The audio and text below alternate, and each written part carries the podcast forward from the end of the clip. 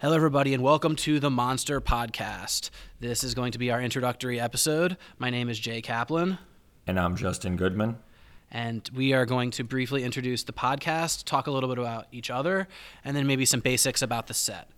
For any listeners who are completely new to the topic, T206s were produced from 1909 to 1911 and distributed in Impaxive cigarettes and are perhaps the most iconic of any baseball cards ever produced, with the centerpiece of the set, of course, being the storied Honus Wagner card that fetches between six and seven figures every time it goes up for sale.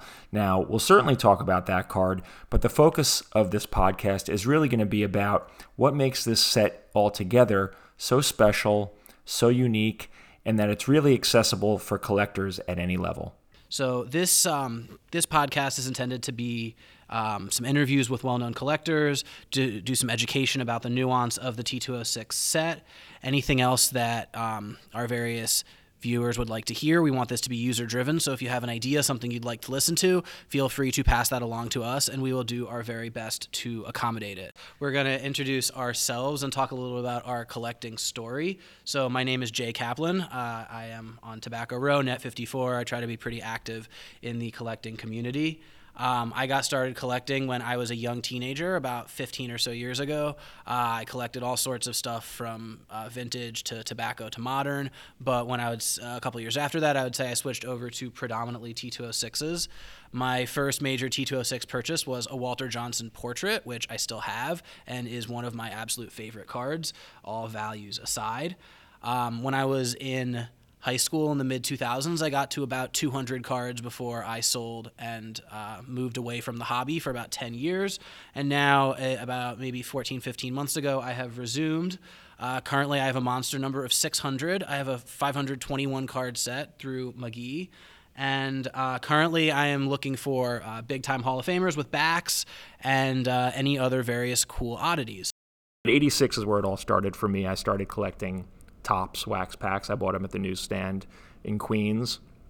And uh, it was a few years before I ventured out into more collectible items, but in the early 90s, I did start collecting tobacco cards. I bought my first tobacco card in 1994 in Cooperstown. It was my second visit to Cooperstown, and I went into one of the local card shops and I bought a Cy Barger portrait, uh, Piedmont back.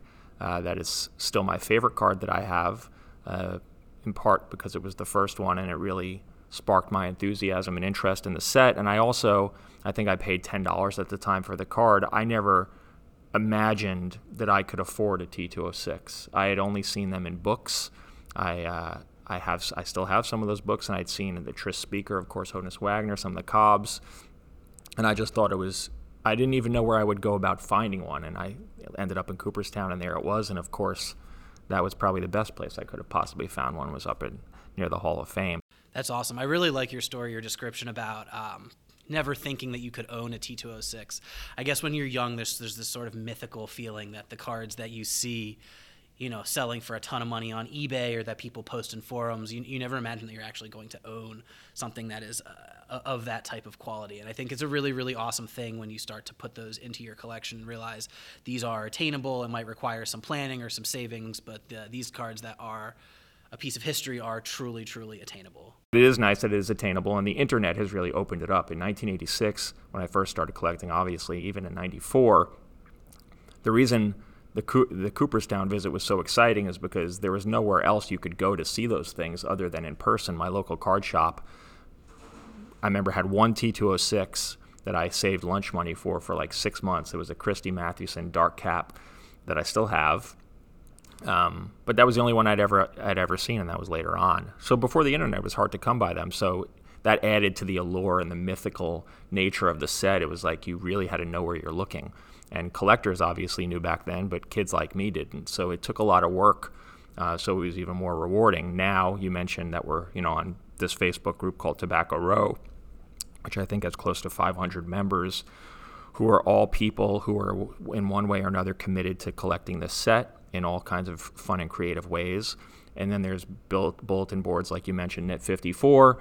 Again, a great resource for not only information but for buying, buying and selling trading cards.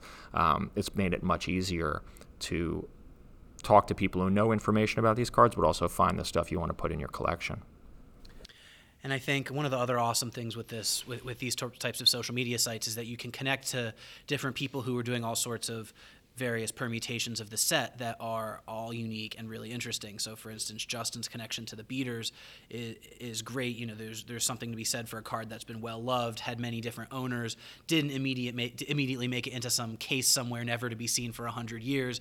You know, these cards saw the light of day. There are people who are you know collecting the higher grade stuff, which of course is dramatically more expensive, but is a piece of history that's been kept almost pristine. And then there's also people who are just doing snapshots of the set, people who are doing Hall of Famers or people who like a certain back, people who are doing a, a Cooperstown Hall of Famer project. These are all different ways that people can connect with the T206 set. After all, it is, it is called the Monster. It is, for many, a lifetime project. So, just to introduce the set a little bit, the T206 set was uh, given that designation by Jefferson Burdick as he was sort of cataloging the the various cards and different sets. And that name has stuck for a number of years now. To basically break down the set, there are 524 different cards. 520 of those also co- comprise a, a, full set of sorts, but there's the, the big four the Honus Wagner, obviously, Eddie Plank, the Joe Doyle National, and the Maggie, spelled IE. Those are sort of the, the rarities that uh, not all sets include.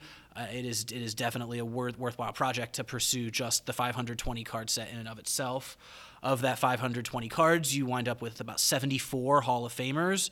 There are 48 Southern Leaguers, a couple variations, about 10 to 20 variations, just depending on which ones you count, and then somewhere between 360 and 380 commons, just depending on how you catalog the various variations. But that all combines into an enormous 524 card set produced between 1909 and 1911.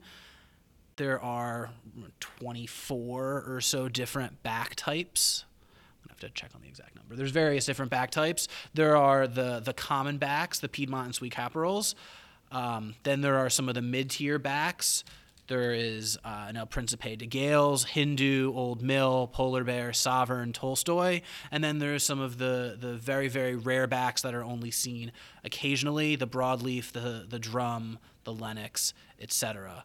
This podcast is going to try to cater to people who are totally new and know nothing, uh, but also to people who have one set or two sets, or some of these one of one cards that Jay is talking about, and are looking for more context for their collection, uh, more information that can help them make decisions about what to collect and what to buy.